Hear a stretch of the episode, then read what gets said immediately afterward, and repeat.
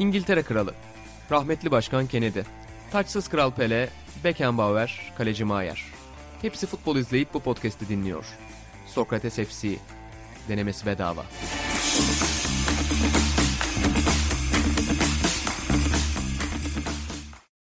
Sokrates FC'den herkese merhabalar. Ben İnan Özdemir, Atahan Altınordu ve İlhan Özgen'le birlikte haftalık futbol sohbetimize hoş geldiniz. Sokrates Podcast'te uzun süredir Sokrates FC olarak e, düzenli bir şekilde futbol gündemini takip ediyoruz bildiğiniz gibi ve uzun sürede de gündem yoktu. Ama bu sefer biraz daha gündeme yakın sorularımız ve konularımız olacak.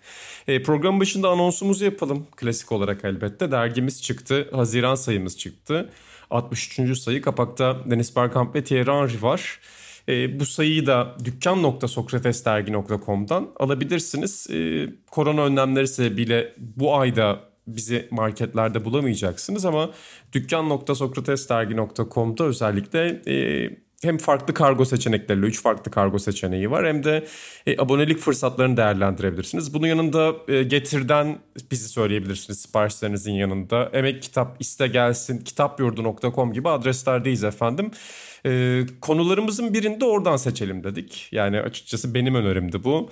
Arkadaşlarım da olumsuz bir şey söylemediler. Belki içlerinden söylemişlerdir ama çünkü bu ay işte Atahan Altınordu e, Mario Jardel'le bir röportaj yaptı. Yine program üzerinden gidersek İlan Özgen Toprak Sağ bölümünde e, Giuseppe Giannini'nin hikayesini yazdı. İtalyan futbolunun özel figürlerinden birinin hikayesini yazdı. Bunun yanında İlhan Özgen'in Aras Yetiş'le birlikte spor tarihinin imza hareketleri, spor tarihine stiliyle damga vurmuş oyuncular üzerinden yaptığı geniş bir dosya var.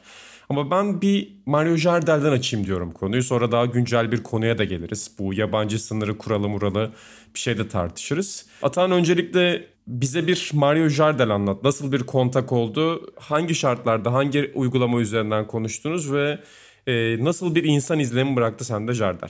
Aslında ilginç bir süreç oldu benim için. Bir süredir hani düşünüyorduk. Yani ben düşünüyordum. Jardel'le konuşabiliriz.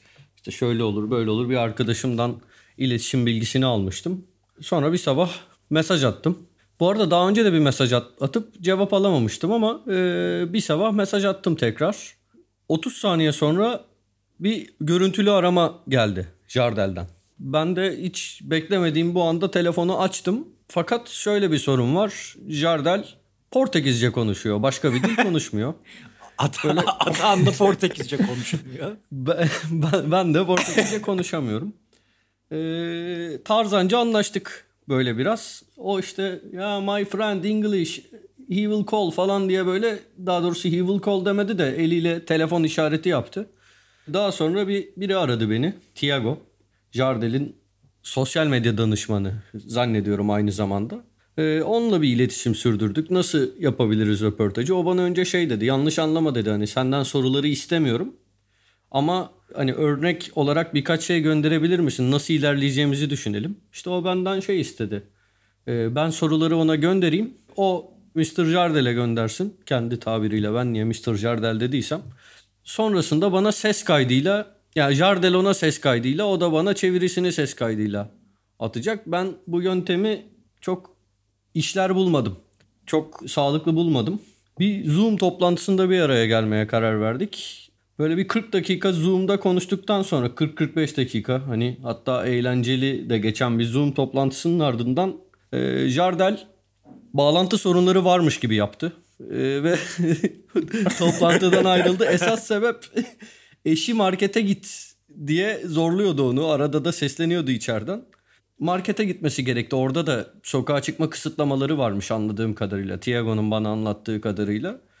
Ee, öyle eşini bir süre erteledikten sonra çareyi şeyde buldu. Zoom'u kapatıp pro bağlantı sorunu varmış gibi yapmakta buldu.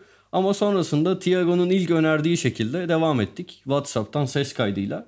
Kontra sorularıma da her türlü yanıtı alabildim. Güzel, keyifli bir süreç oldu benim için. Jardel'in güzel de bir tanımı var orada. İlan Baba sana da bu konuda görüşlerini soracağım. İşte en büyük yeteneğini anlatırken Atahan'a şeyi söylemiş. E, kafa vuruşlarını zaten Atahan da acar bir gazeteci olarak hemen başlığı buradan atmış. Bir kübrik göndermesi de yapmış. E, en büyük yeteneğim neydi biliyor musun? E, kafa vuruşları. Kafa vuruşlarını gözü açık bir şekilde yapabilmem demiş. Sen Jardel oyuncu olarak nasıl bulurdun İlan Baba? Valla Atan'la onu sık sık konuşuruz.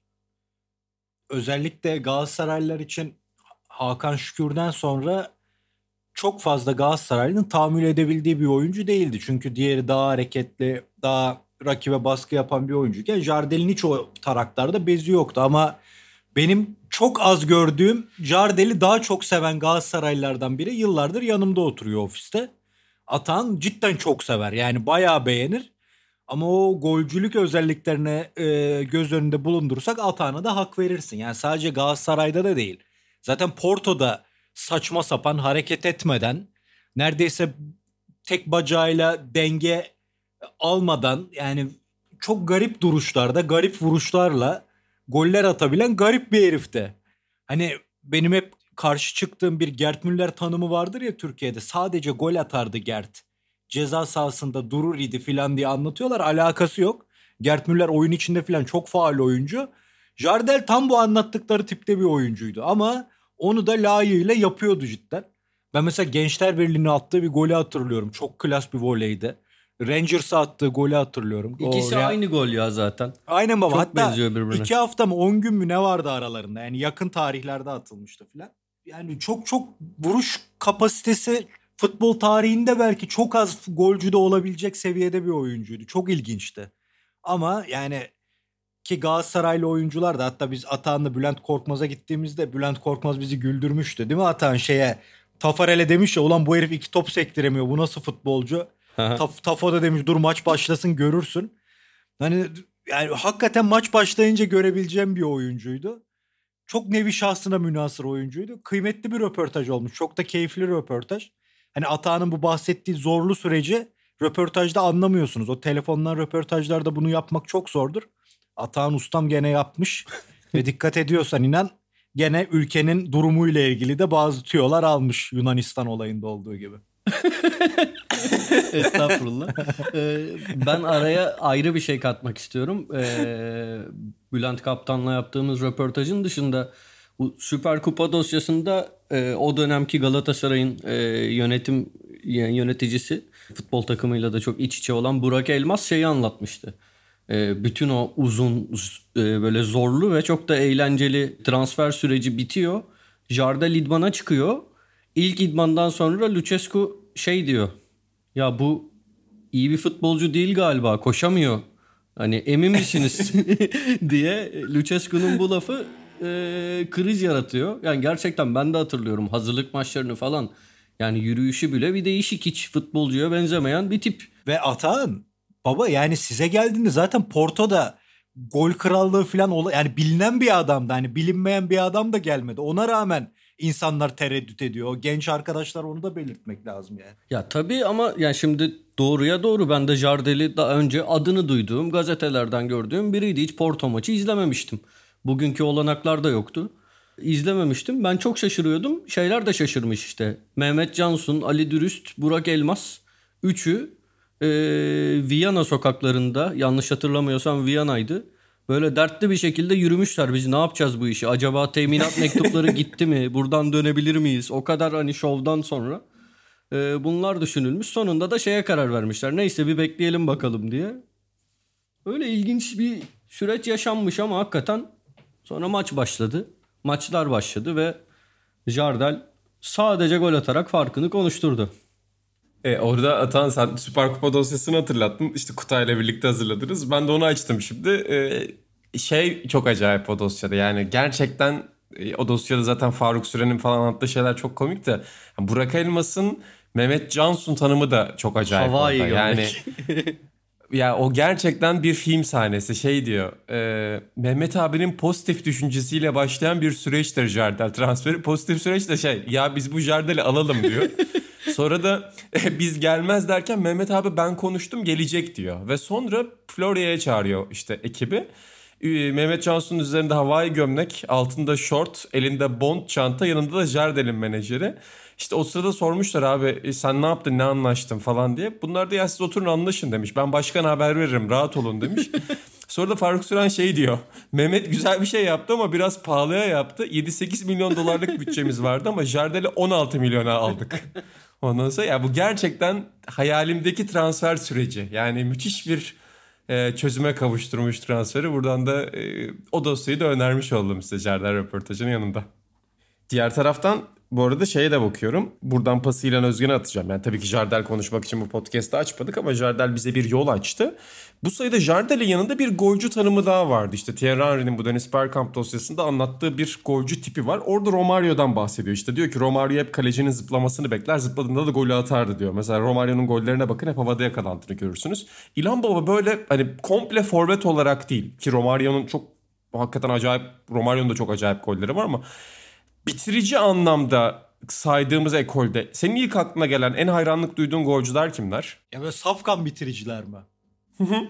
Klose olabilir ya. Çok takdir ettim yakın dönemden. O yönden beğendiğim bir golcüydü. Jardel hakikaten yani şaka yapmıyorum. Cidden çok ilginç adamdı. izlemesi ilginç bir herifti. E, yani Filippo Inzaghi'den nefret ederim ama nevi şahsına münasırlık olarak oraya koymamız gerektiğini düşünürüm. Özellikle ben Milan'da daha evrim geçirdiğini düşünüyorum. Atalanta'sı, e, Juventus'u ilk dönemleri daha atletik, daha e, ceza sahası içinde atraksiyonlara girebilen bir santrfordu ceza sahası dışından olsun. Daha sonra tamamen bir bitirici, tek vuruş golcüsüne dönüştü. O açıdan ilginç oyuncudur. Bunları sayabilirim ya. Yani Türkiye'den de gol vuruşu açısından çok beğendim. Mesela Fatih Tekke vardır. O yani Gelpaze'nin genişliği dedik ya onda çoktu o. Mesela İtalyanlarda Pruzzo vardır Romalı. Onu çok benzetirim ben Fatih Tekke'ye. Yani vücudu 60 derece kaleye dönükken bile kalçasını çevirip voleyi yapıştırabilecek oyuncular işte. Öyle sayabilirim ya. Ama dediğim gibi tekrar yani Gert Müller hep öyle anılır ama yani Gert Müller Jardel gibi bir oyuncu değildir. Çok saha içinde varyetelere çok giren bir oyuncudur. Paolo Rossi aynı şekilde. Misal Falcao'nun da ilk parladığı dönem bu tarz golcüydü.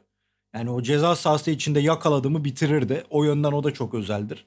Bunları sayabilirim herhalde. Yelpazenin genişliği deyince hani benim hep böyle aklıma gelen bahsetmek istediğim biri de hani İlhan bu fikrime katılır mı bilmiyorum. Oyuncuyu çok beğendiğini biliyorum da e, arada da konuşuruz. Benim aklıma bir de Christian Vieri geliyor. Yani YouTube'da aç e, hani hiç maçlarını falan geçiyorum. Bir Christian Vieri golleri videosu izle.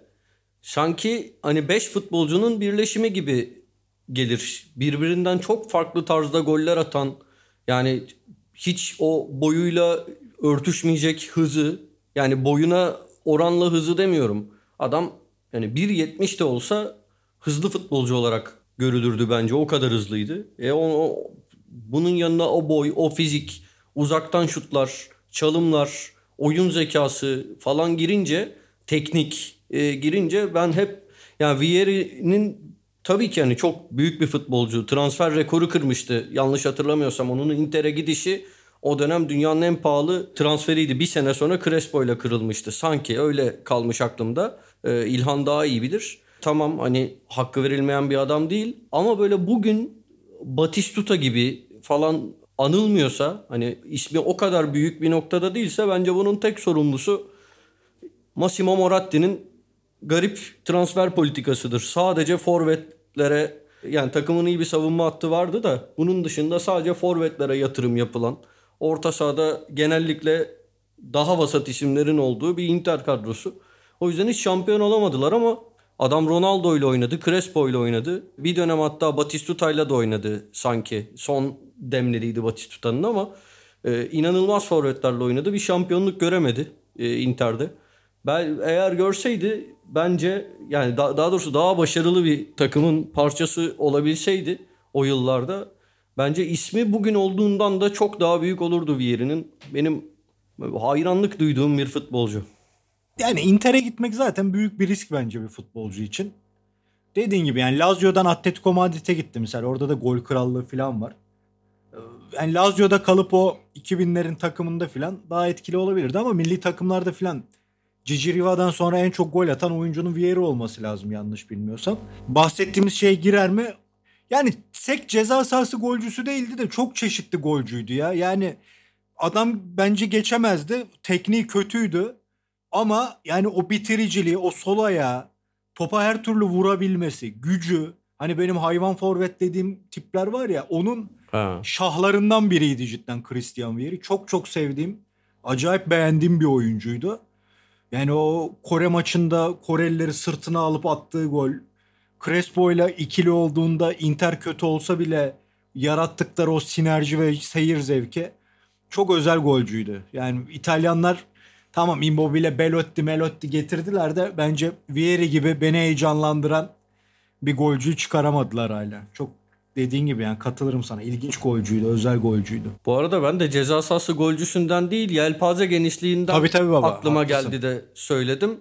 Ya tekniği deyince de aklıma iki gol bir Atletico'dayken sıfırdan bir Aynen. gol atmış ya. Yani ben o zaman bilmiyordum. Yıllar sonra internette izledim. Bir de İtalya'da şey golü var. Böyle orta sahada kaleye sırtı dönük kalecinin açıldığını fark edip böyle sektirip dönerek vuruyor öyle bir golü var. Bunlar o bana topu, o topu kaleye kaldırıp... vurdu mu inanılmazdı yani. O ezberlemiş gibiydi ayağı artık kaleye. Evet, evet. O yönü bence sen çok haklısın. Çok güzel değindin. Hele Türkiye'de Vier'in hakkı hiç verilmezdi. Hatta ben ismini vermeyeyim. Bir spor yorumcusunun canlı yayına Hakan Şükür bağlandığında şunu dediğini hatırlıyorum. Ya Hakan bu kazma Vier'i de kesemedin ya ne diyeyim ben sana. Hakikaten bunu dediler Türkiye'de. Vier hep kazma olarak görülürdü ama yani Ata neyse ki hakkını veren e, Türk futbol severlerden biri olarak mutlu etti beni. Çok özel İlham, golcüydü. Bu arada bu adamın kariyerindeki eksik ne biliyor musun Viera'nın? Vieri böyle son yıllarında süründü ya böyle şey Monaco'ya gitti, Atalanta'ya gitti, bir iki yere daha gitti. gitti. Aynen. Ha, evet Fiorentina'ya gitti. Ya o yıllar tam Vieri'nin Türkiye'ye gelmesi gereken yıllardı. Vieri keşke yani hakikaten Fenerbahçe'de, Beşiktaş'ta, Galatasaray'da efsane olacak bir futbolcuydu o yaşında. Türkiye Ligi'ni kaldırırdı yani. Yalnız nasıl bir tarafsızlık bu görüyor musunuz? Yani sayarken bütün büyük kulüplerini saydı Türkiye'nin. Yani sadece bir yeri gelsin Galatasaray'ı şaha kaldırsın, şampiyonluğa ulaştırsın değil. Bir Türk futbol sever olarak ya sen bu çağrıyı Kenneth Anderson'u izlerken de keyif alıyorduk. Bu arada Uğur Ozan'ın Pozekko röportajında var o da değil mi inan? Vieri Aynen öyle. Ben onu... Vieri Milan'a gidiyor Monaco'dan Dünya Kupası'nda yer almak için ama Lippi almıyor milli takıma. Ve Grosso o penaltıyı attığında neler çektiğini ben bilirim diyor o da. Ee, tabii bence de o, o haldeki Vieri milli takıma giremezdi. Çünkü Luca Toni'nin çok iyi bir performans verdiği dönemde Gilardino çok iyi dönem geçirmişti. Ama Vieri toplam kariyerlerine ve potansiyeline baktığımızda bence de ikisinden iyi oyuncuydu ama Monaco'ya gittikten sonra zaten o kilo almaya müsait yapısı filan bambaşka bir hal almıştı vücudu.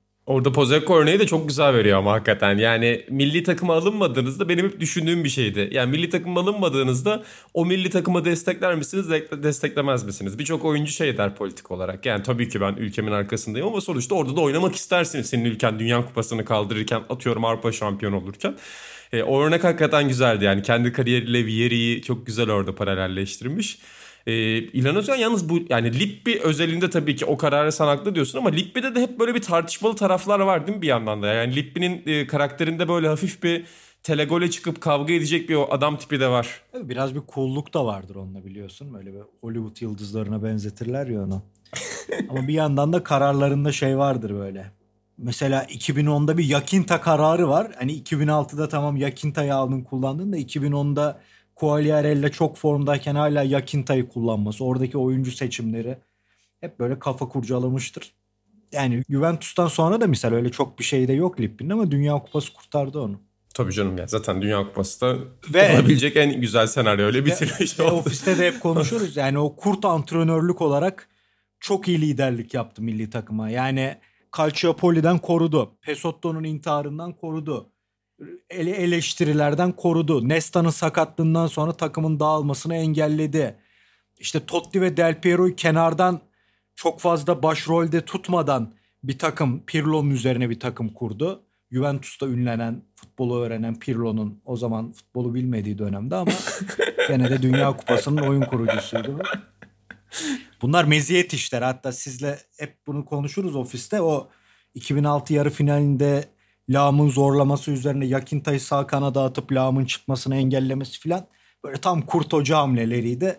Çok çok iyi bir antrenörlükte Dünya Kupası'nı aldı canım o sonuna kadar da hak etti. Yani. Senle bu arada o Pirlo muhabbetini maç kasetinde yapamadık. Ya o Liverpool Milan finalinde. Ee, orada sana programdan önce bahsetmiştim ben. İşte İngiliz yazarlar e, yine benzer bir podcast yapmışlar. Orada hangi İngiliz yazar anlatıyordu hatırlamıyorum. Blizzard'dan ya da Guardian'dan biri galiba. Şey diyor yani o zaman bizim e, medyamızda ya da kamuoyumuzda da Pirlo'nun bu yönü çok bilinir değildi. Yani ne kadar özel bir oyuncu olduğunu biliyorduk ama ne kadar büyük bir oyuncu olduğunu bilmiyorduk. E, İstanbul'daki finalde diyor finali izlerken çocuğumla birlikte maç boyunca büyülendik. Ulan dedik hani nasıl bir oyuncu bu nasıl bir şey izliyoruz biz şu anda. Tam o geçiş dönemi senin bahsettiğinden ama aslında. Evet evet yani Türkiye'de özellikle bu çok fazla. Yani bugün Serie A Türkiye bu takımın en zayıf halkası kimdir diye o Milan kadrosunu koymuş. Çocuğun biri şunu yazıyor yani kesinlikle Pirlo zaten uzun süre şey yapamadı diyor. Tutunamayıp gitti o takımdan diyor. Yani hakikaten bunu düşünen insanlar var. Bir yandan da e, küçücük bir İngiliz çocuğun bile ne kadar o takımın merkezinde olduğunu anlaması var. İşte o yani futbol kültürü diyelim. Ya zaten tekrar izleyince bir kez daha görüyorsun yani neyin ne olduğunu hep söylediğimiz gibi. Bu arada sen az önce güzel bir yere vurgu yaptın. İşte Fatih Tekke örneğini verirken hani Jardel'den konuştuk ama bir komple değil. O çok önemli değil. Atan sana soracağım burada. Türkiye'de statta ya da televizyonda izlediğin golcüler arasında işte Kenneth Anderson örneği verdin. En iyisinden bahsetmiyorum. Yani senin en ilgini çeken, seni en izlediğine mutlu eden forvet tipi kimdi ya da forvet oyuncusu? Çok kısa bir süre düşünebilir miyim? Tabii düşün. Düşünüyorum. İlan Özgen sen de girebilirsin araya bu arada. Atağına direkt evet, sordum ama. gitsin, ben düşüneyim. Ben Batistuta canım. Bana. Türkiye'de, Türkiye'de. Ha Türkiye'de özür dilerim. Ben genel soruyorsun sandım. Baba ben de diyecektim ki ulan Türkiye'ye mi geldi acaba Batistuta bir noktada? Ya bilmiyor musun? Ya, Daha Fiorentina'ya böyle- gitmeden Antep'e geldi. Beğenmediler. İnancım bak bu bazı arkadaşlarımız işine saygısız dinlemiyorlar. dinlemiyorlar. Podcast'i yapıyorlar ama dinlemiyorlar. Valla bir şeye bakıyordum. Telefonda mesaj gelmiş ona bakıyordum. Özür dilerim. Haklısın. Estağfurullah baba ben seni kızdırayım diye dedim ama Baba, iyi yani- tarafına denk geldi. İyidir, güzeldir, harikadır. Bir şey demiyorum. Kariyer olarak bir şey demiyorum. Mesela yani Hakan Şükür'ün acayip bir kariyeri var. Ona bir şey demiyorum. Ama benim bahsettiğim o hayvan forvet e, diyoruz yani yani vuran, kıran, bam bam bam bam bam 50 tane adam yıkarak kaleyi gören, kaleyi gördüğümü babasını tanımayan bu tanımlarda İlhan Mansız benim için özel bir forvetti. Özellikle 2-3 senelik o performansı. Bir yandan da o zar, zarafet, o acayip Allah vergisi yeteneği sunması açısından da Şota'yı bir kenara koyarım. Bu ikisini ilk başa yazarım herhalde. Ee, inan biz sohbetimize devam edelim. Ben en son podcast'in sonunda söyleyeceğim. Ara ara düşüneceğim ve söyleyeceğim. Karar veremiyorum. Hayda ilginç. Peki İlhan Özgen Tanju Çolak'ı burada hangi sınıfa koyuyorsun? Abi o işte ceza sahası bitirici ustalığı o. Ben Tanju'ya Fenerbahçe şeyinde daha çok yetiştim. Galatasaray'ı sonra izledim. Ve garip olan yani ben babamla da konuşurken onu hep anlatırdı. O çok izlediği için ikincilikte Samsun'da. Ee, sonradan futbolcu abilerimiz de hocalarla falan konuştuğumuzda da aynı şeyi söylediler. Yani on es- Samsun'da ilk döneminde daha 10 numara, daha gezgin oyuncuyken sonradan hatta Oğuz Çetin Atahan'la bizim röportajda anlatmıştı. Sonradan kendini hantallaştırdı demişti. Ama orada da çok başarılı bir ceza sahası golcüsüydü. O ayrı bir şeydi. Ama ben o Şota'daki zarafeti, İlhan'daki o yırtıcılığı, mesela Amokachi o da garip bir herifti. Yani Feyyaz Uçar çok golü düşünürdü. Onu da çok beğenirdim. Aykut Zarifler'den de o da çok iyiydi. Yani çok vardı aslında bir dönem ya. Bir- Ya Fatih Tekke misal saydık işte. Özel adamdı. Hakan'ın özellikleri, Hakan Şükür'ün özellikleri ayrıydı. Ama bunlar arasında işte o Batistuta Vieri dedik ya yani en yakını onlara bana hep İlhan Mansız gibi geldi Türkiye'den. Benim de özellikle Survivor e, kariyerine çok yakından hakim olduğum bir isimdi İlhan. E, Survivor'ın en olaylı yıllarından birinde başroldeydi çünkü. Yani tabii ki 2002'yi falan hatırlıyorum da çok daha küçüktüm orada. Survivor'da Serhat Akın'lı e, takımın e, kaptanı gibi başlamıştı ama sonra yarışma içerisinde Serhat'la biraz yolları ayrıldı. E, o seneyi de ilgiyle takip etmiştik. Atan sen suskunluğunu koruyup e, program sonunda büyük dosyayı açıklıyorsun değil mi? Yani kendi en sevdiğin Hayır, oyuncu. estağfurullah. İsim vereceğim sadece. Kararsız kaldım. Seçemiyorum. Seçmekte zorlanıyorum. Biraz daha Lukunku. düşüneceğim. Lukunku'yu beğenirdim. Lukunku isminin üstünde topçu. Tabii ki yani bu klasmanlarda konuşulacak adam değil ama isminin üstünde topçu. Geçen gün tweet atmışsın çünkü oradan gördüm ben de.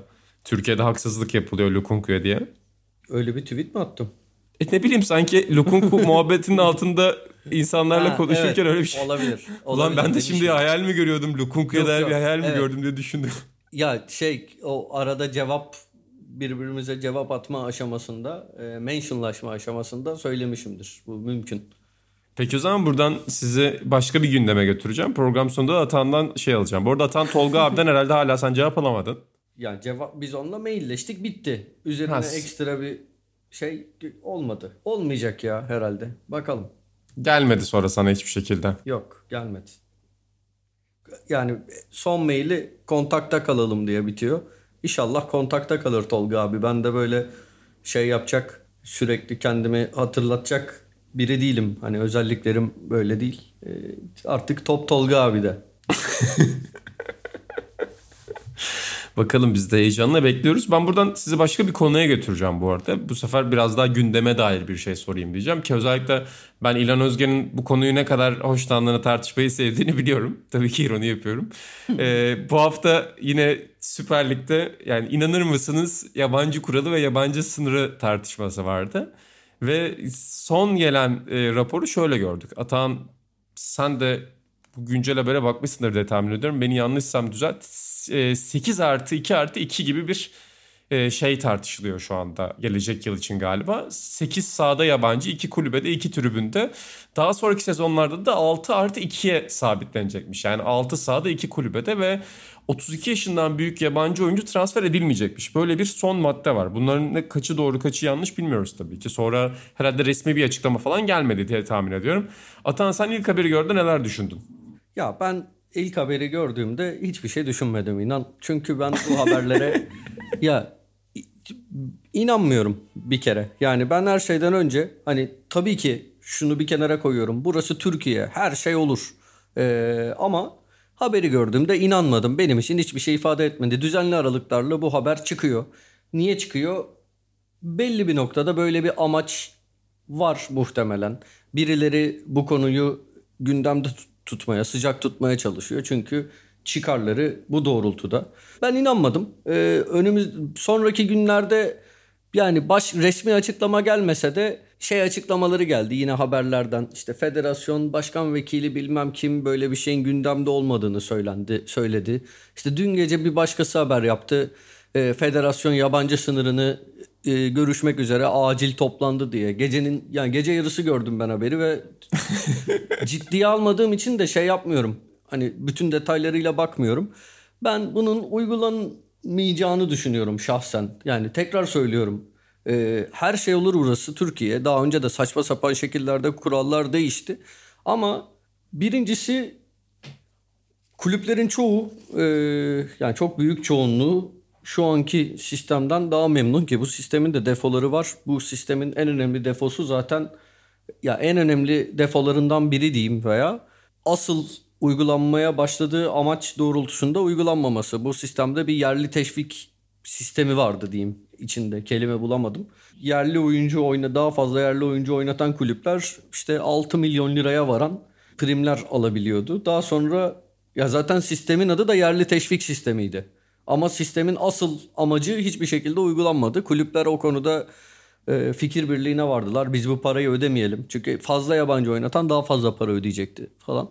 Ya aslında inan bir yandan da şunu düşünüyorum. Söyleyecek çok fazla şey var da bizim hani bugünkü konumuz yabancı sınırı değil de yani yabancı sınırının nesini konuşacağız olmalı. Yani hakikaten hem artık valla aklın yolu bir kafası birazcık çalışan herkes bu konuda tek fikirde. Yani bu kısıtlamalarla e, çağ dışı işlerle bu iş düzelmeyecek. Türk futbolunun binlerce problemi var ve bunlardan yani en azından ilk bin tanesinin yabancı sınırıyla falan alakası yok. Bunu da şu anda ben ilk defa söylemiyorum yani. Herkesin söylediği bir şey. Türk futbolunun binlerce problemi var. Bunun içinde yöneticilerin çapsızlığı da var. Yani artık utanıyorum söylerken ama oyuncu yetişmemesinin de yabancı sınırıyla değil altyapıya yapılan yatırımlar verilen önemle ilgisi var. O çocukların çektiği çileler var. İşte 3 tane 4 tane takımın aynı sahada alt yaş gruplarından bahsediyorum. Antrenman yapması da var. Soyunma odalarının içler acısı hali ve çok kullan çok yani yine farklı farklı takımların aynı anda kullanımına açık olması da var. Bu çocukların idmana gidip gelirken çektikleri çileler de var. Ee, bu çocuklara özel bir eğitim programının olmaması da var. Yani şey de var. hiçbir şekilde Türkiye'de yabancı teknik direktörlerin barınamaması da var. Aynı teknik direktörlerin dönüp dolaşıp işte bir takımda hala Bülent Uygun'un Türkiye'de iş bulabilmesi de var. Veya işte Bülent Uygun gibi başka e, teknik direktörlerin. Yabancı sınırıyla konunun hiçbir alakası yok. Ama işte konuşuluyor. Ben bunları konuşmaktan utanıyorum. Bunlar çok aptalca şeyler. Ama konuşacağız işte. Türkiye'de biz hep aptalca şeyler konuşuyoruz. Konuşmaya of. devam etmek zorundayız. Keşke, keşke yapsalar. Vallahi yani yapamazlar bence bu işin yayıncı kuruluş kısmı falan da var. Türkiye'de parası olan her zaman sözü söyleyebiliyor. Biliyorsunuz her konuda futbolda değil. Şu an bütün kulüpler ya yayıncı kuruluşun eline bakıyor. Yayıncı kuruluş para vermeyeceğim diyor. Kimse itiraz edemiyor mesela. Ee, bu ligin marka değerinin düşeceği kesin. Yabancı konusunda bir kısıtlama olması halinde. İnşallah bir şekilde olur. Düşsün abi valla. Bence Türk futbolunun tek yine böyle bence diyorum ama bunu da herhalde yüzlerce kişi söylüyordur. Yükselmesinin tek yolu dibe vurması. Yani ancak o zaman işte biliyorsunuz batık kulüplerimiz bir yere kadar hani böyle şey gibi iflas erteleyen şirketler gibi batacağını bile bile veya ya her şeyin kötü olacağını bile bile devam edersiniz ya bazı şeylere veya devam ettiğini görürsünüz. Öyle bir durumdayız. Bir noktada kulüpler daha mantıklı davranmak zorunda kalacaklar paraları saçamayacaklar. O zaman belki Türk futbolunun tekrar bir dibe vurduktan sonra yükselişi mümkün. O güne kadar ne olacaksa olsun ne yapacaklarsa yapsınlar. Ben açıkçası bakma hani bu kadar konuştum ama ilgilenmiyorum bu konuyla. Ne yapacaklarsa yapsınlar. Güzel konuştun ama yani buradan Türk futboluna güzel seslendin. Zaten yapacakları varsa da Nihat Özdemir bizi dinliyordur. E, yapacakları varsa da bundan sonra zaten tırsarlar yani bir hamle yapmazlar ama e, tabii bu tartışmanın çıkma sebebi de çok belli. E, korona yüzünden özellikle bundan böyle kulüplerin ekonomisi, ligin ekonomisi, ligin durumu, verilen aradaki kayıpların tazmini gibi konular zaten Abi, çok muallakta. Bir de hani buradan bir konu e, çıkarıyorlar şu anda Türk futbolunda. Bakalım ne kadar gerçekçi olacak. Söyle sen. Bu, bu arada hani mesela o korona da bahane olarak kullanılıyor. İşte Türkiye'nin Türk kulüplerinin ekonomik durumu yabancıya para saçmaya işte müsait değil falan. Ya aynı para o, o şekilde de saçı, saçılıyor. Yurt dışında ederi sıfır olan futbolcu burada 2 milyon eurolardan falan başlıyor işte biliyorsunuz birazcık böyle parlayan bile demeyeyim parlama ihtimali olan futbolcuya senelik 2 milyon eurolar 1.750'ler falan veriliyor kulüpler tarafından. Yabancı sınırı daha e, keskinken e, bunları yaşadık. O zaman o para yerli futbolculara veriliyor. E şimdi ne oluyor? Yani bu ayrı bir tartışma konusu. Kimisi o sebepten değil asıl onun sebebi başka falan diyor da şimdi oraya girersek çıkamayız en azından şu kesinki ilişkili bir şey. Şimdi o futbolcular en azından hani böyle mesela Semih Kaya gibi, Sinan Gümüş gibi örneklerden bahsediyorum. E, yurt dışına gidiyor. Salih Uçan gibi falan. Yani onun bile ayrı bir katkısı var da neyse işte bütün bunlar çok defa konuşulmuş şeyler. Sadece şeyi söylemek istedim. Hani bu para kulüplerin kasasına kalmayacak yine. Başka insanlara verilecek. Evet, Zaten ben... bunlar da o insanların problemi. Evet. Onlar çıkarıyor yani bu muhabbetleri. Menajer ve başkan, menajer işleri. ve yönetici ilişkilerinden bahsediyorsun sen birazcık. Tabii Ondan ki. sonra e, ben burada İlhan Özgün'e şeyi soracağım. Dün konu toplantısı yaptık biz. Hani podcast olan konu toplantısı değil onu da dinleyin efendim. Gerçek kendi aramızdaki Sokrates'in yeni sayısı için konu toplantısı yapıyorduk ki Atağan'ın orta... Atağan, Atağan gösterisine dönüştü. E, evet Atağan'ın damga vurduğu bir konu toplantısı. Yani ben ayıptır söylemesi baba... E, yani biraz sıkışmıştım. Tuvalete gitmem gerekiyordu.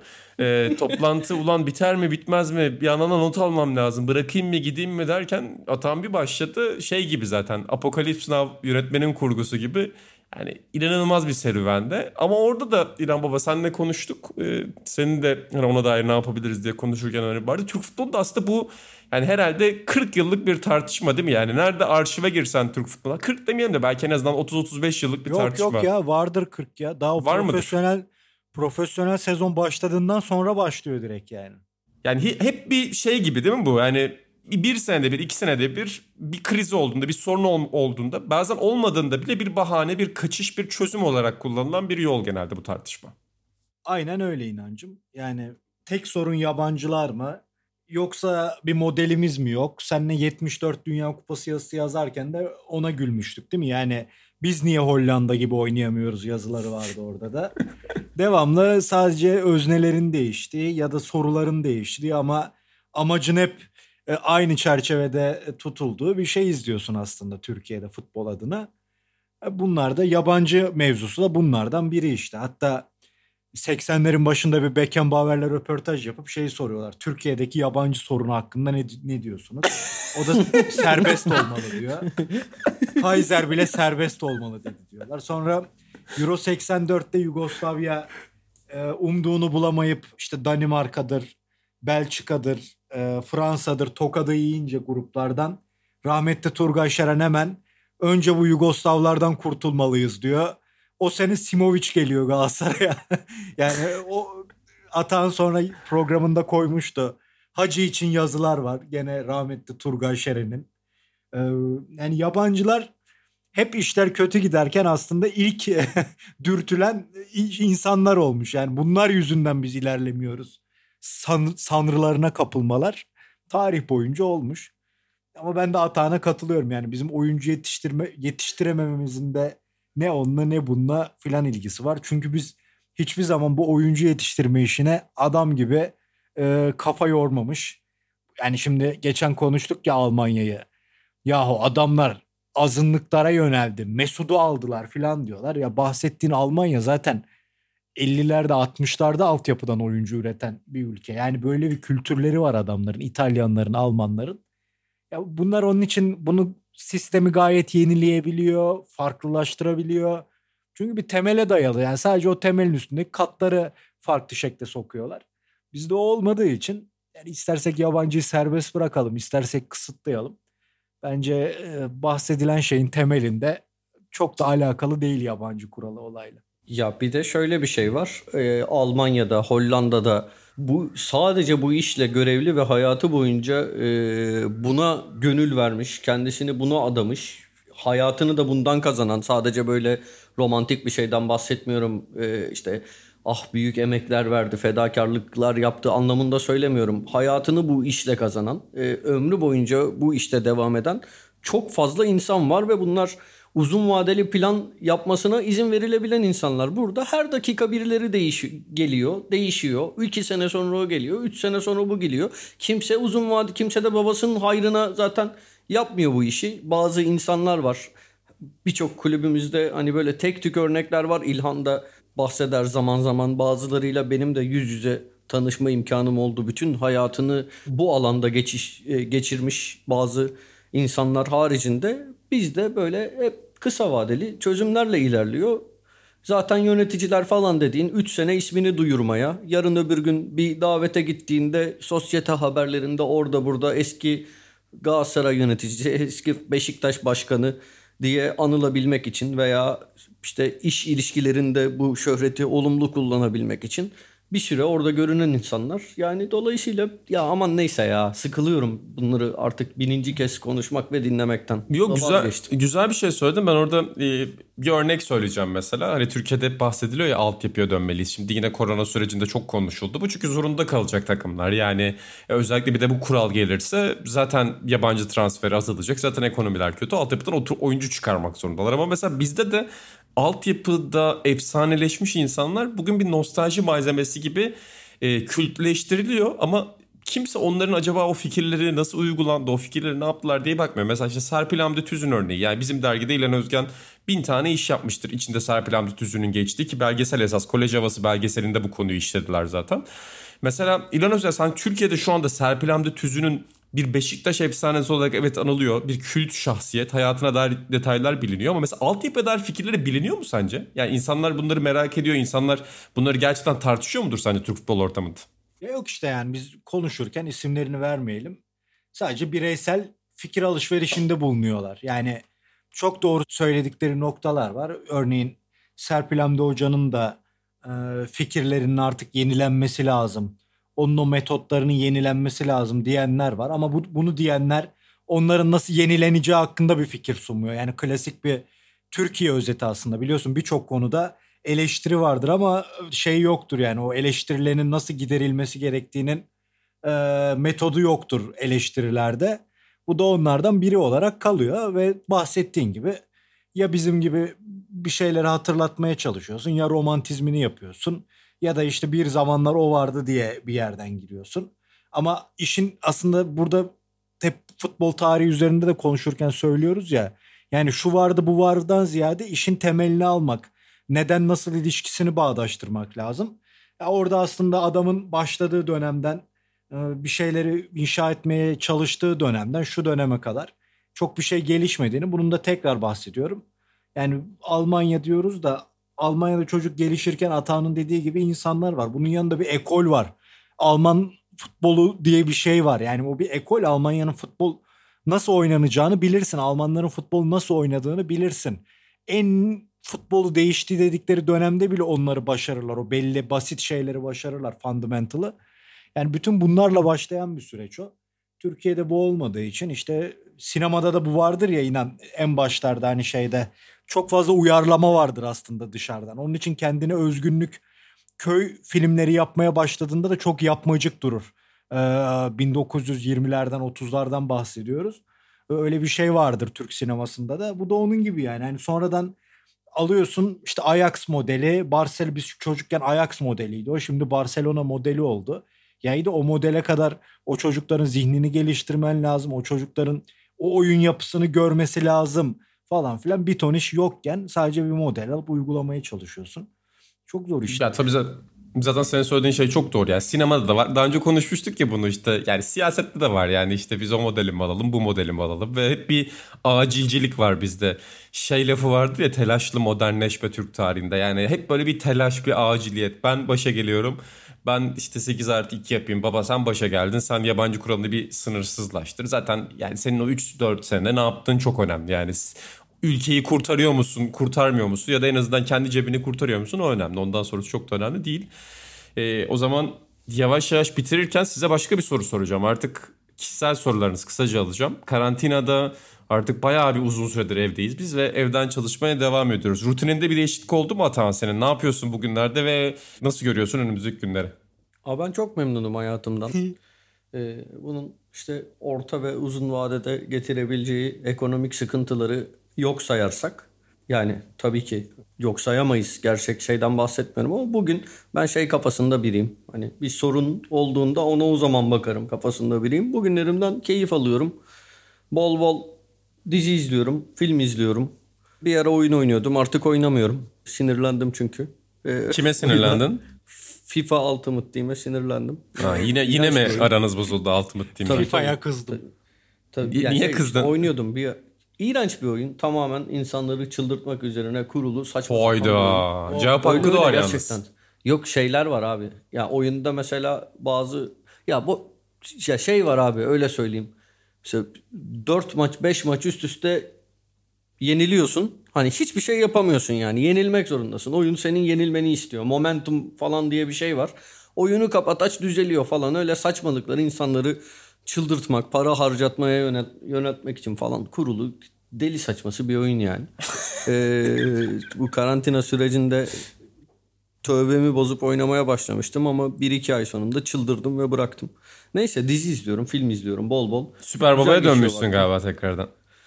Ya Süper Baba her zaman arada hani mesela ya şimdi tamam hani İngilizcem var da ben bir şey izlerken hani altyazıyı da okuyorum. Tamamen altyazısız tam randıman alamıyorum. Ee, mesela başka bir işle uğraşırken e, Türkçe bir şey açmak istiyorum. O zaman Süper Baba izliyorum da yok bayağı bir film ve dizi yani e, yerli yabancı bu dönemde izledim. Öyle geçiyor günlerim. Yani boş boş vakitte çok geçiriyorum. Kendime böyle hiçbir şey kazandırmayacak bir sürü boş vakitte geçiriyorum. Memnunum ama çalışıyoruz tabii. Yani bir yandan yoğun tempoda ya hayır işimizi her zaman yapıyoruz yani şey değil. Buradan patronlar Burada... bizi dinliyorsa Hayır canım çalışır patronların dinlemesine gerek yok. Ortaya koyduğumuz iş ortada yani. o kadar. Çalışıyoruz.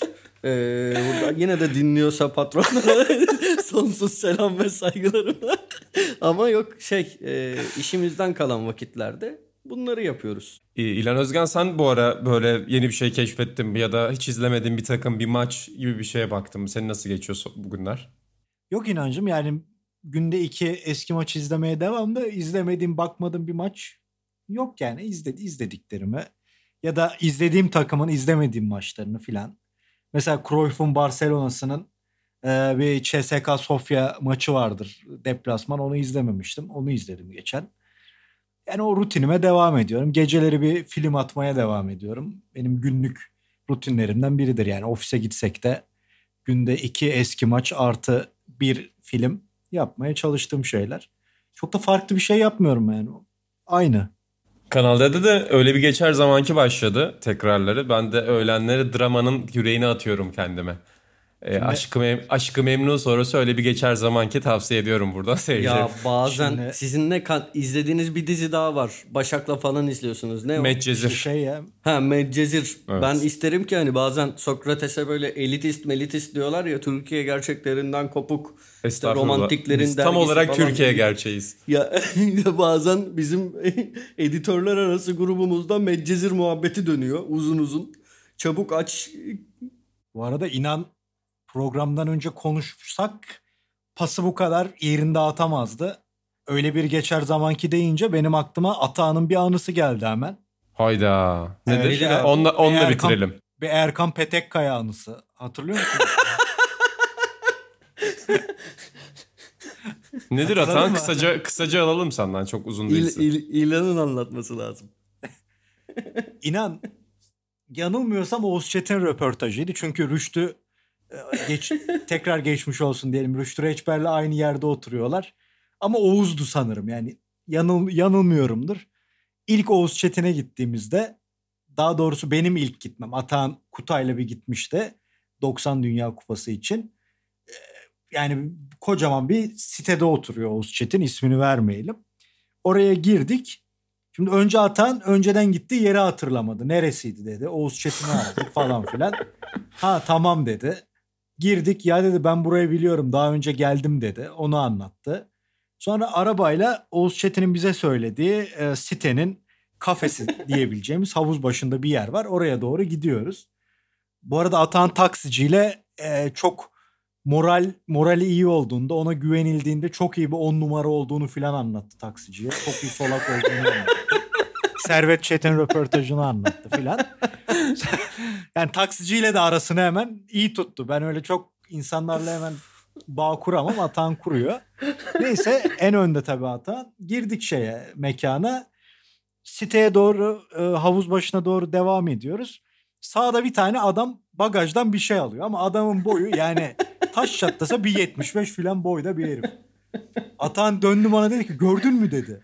Ne oldu lan dedim. Erkan Petekkaya ya dedi.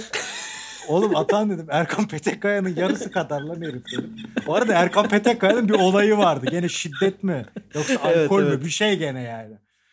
Neyse abi taksici de bu sefer meraklandı. abi dedi ben şuradan bir döneyim bir daha bakalım dedi. Dön- dön- döndük abi. Geçtik taksici dedi ki abi Erkan Petekkaya değil dedi. Bu sefer Atan şey dedi. Yok abi adam değişmiş ya az önceki Erkan Petekkaya'ydı. Yani bu abinin Erkan Petekkaya olamadığını inandıramadık. Ama neyse ki taksici abi o üşenmedi ve bizi bir daha döndürdü. Yoksa tartışma uzardı yani. Ama sonra Oğuz abi şey demişti. Erkan Erkan Petekkaya burada oturuyor demişti. O sitede oturuyormuş bak. E, İlhan 30 saniyelik yani çok kısa şeyi de anlatır mısın? Bir başka seninle röportaja giderken kim olduğundan emin değilim. Metroda e, yanımdaki hanımefendi oyun oynuyordu. Uçağa Hatırlarsın. gidiyorduk ya. Uçağa niye gittik sana? Bülent Korkmaz için mi gittik? Olabilir, olabilir. Anlat. ya da Prekazi için mi gittik? Prekazi de olabilir. Bilmiyorum. Bilmiyorum. Neyse Atahan havaalanına gideceğiz. Ee, Atahan tabii ki e, İnan Özdemir gibi düşünmemiş. İnan'la biz uçağa giderken İnan bana Yeşilköy'den alıyor daha küfür etmeyeyim İnan'a diye. Ee, biz Atahan'la Sabiha Gökçen'e gideceğiz. Neyse Atahan aldı beni metroya bindik. Atahan böyle hemen oturuyor metroda. Ben pek oturmam böyle. Sonra biri geliyor kalkmam imasında falan bulunuyor. Sinirleniyorum. Neyse Atahan oturdu rahat rahat. Bir tane abla var böyle. Abla bir şey oynuyor. Kelime oyunu oynuyor. Kelime At- oyunu. Atan ablanın böyle telefonuna baktı baktı. Ablaya bir şey dedi. Abla dedi ki ben denedim olmadı dedi ama yanlış yazmışsınızdır ondan olmamıştır filan dedi böyle. Bu sefer gene olmadı ama Atan burada muhabbet kurdu ve ablayla yani inerken şey iyi günler kendinize iyi bakın selamlar filan öyle ayrıldılar. Yani benim 4 yılda filan e, kurabileceğim bağı o metro yolculuğunda kurdu adam. Ya Nasıl kadın sürekli ya. yanlış yazıyordu kelimeyi. Dayanamadım. Ya dedim kusura bakmazsanız hani müdahale edeceğim ama hani şunu yazar mısınız diye. Bu arada yanlış cevap vermişim. Yani de e, Yazıklar olsun sana. Neyse e, bunu da İlhan'a sormak istedim. İki şey söyleyeceğim ben en son. Birincisi inancım bizi dinleyen Cem Pek doğru mesaj attı. Ne diye? İnanın hak, inanın hakkını yedin dedi. Beni de vallahi şüpheye düşürdün dedi. Lukunku ile ilgili o tweet'i atmışım birincisi. Atmışsın, Hani direkt evet. ortaya yazmışım. Ee, ikincisi en beğendiğim forvete karar verdim. Kim abi? Van Hooijdonk abi. İzlemekten en keyif aldığım forvet Pierre Van Hooijdonk. Yani Topu bilen adam. Türkiye. Yani kah biliyorsunuz hani bir maç vardır. Ee, Van Hooijdonk'un Türkiye kariyerinin zirvesi. Böyle karlı marlı bir Gaziantep spor maçı. İki tane çizgiden top çıkardı. Bir de gitti gol attı. Hani öyle bir adam her şeyiyle yani sadece frikiyle anılıyor çoğunlukla ama e, Hakikaten her özel şeyiyle müthiş müthiş bir forvetti. İzlemekten çok keyif alıyordum. Pierre Van Hooijdonk'u bir numaraya onu yazarım. O zaman çok teşekkür ediyorum beyler. Ben de yani bir küçükken bir Galatasaray taraftarı olarak kuzenim beni bir Fener maçına götürmüştü. Fenerbahçe'nin Ankara gücünü yenip şampiyonluğunu kutladığı maçtı galiba Saraçoğlu'da. Hani tezahüratı çok hoşuma gitmişti. Van Hooijdonk tezahüratı vardı o zaman. Gaza gelip Pierre Van Hooijdonk ve Fenerbahçe lehine tezahüratlar yapmıştım. O da e, taraftarlık kariyerimde. Yani mutlu olan insanlarla mutlu olmayı çok sevdiğim için e, bir izdir benim futbol severlik hayatımda. Onu da buradan vurgulamış olayım. Pierre Van Hooijdonk'a da selamlarımızı iletelim. Sokrates FC'nin bu bölümünde ben İlhan Özdemir, İlhan Özgen ve Atan Altınordu ile birlikte çok özel dosyalardan bahsettik efendim. Sizi de gelecek bölümlere, Sokrates'in diğer podcastlerine, Sokrates Dergi, dükkan.sokratesdergi.com'daki bütün ürünlerimize ve YouTube kanalımıza bekliyoruz. Görüşmek üzere diyelim. Hoşçakalın.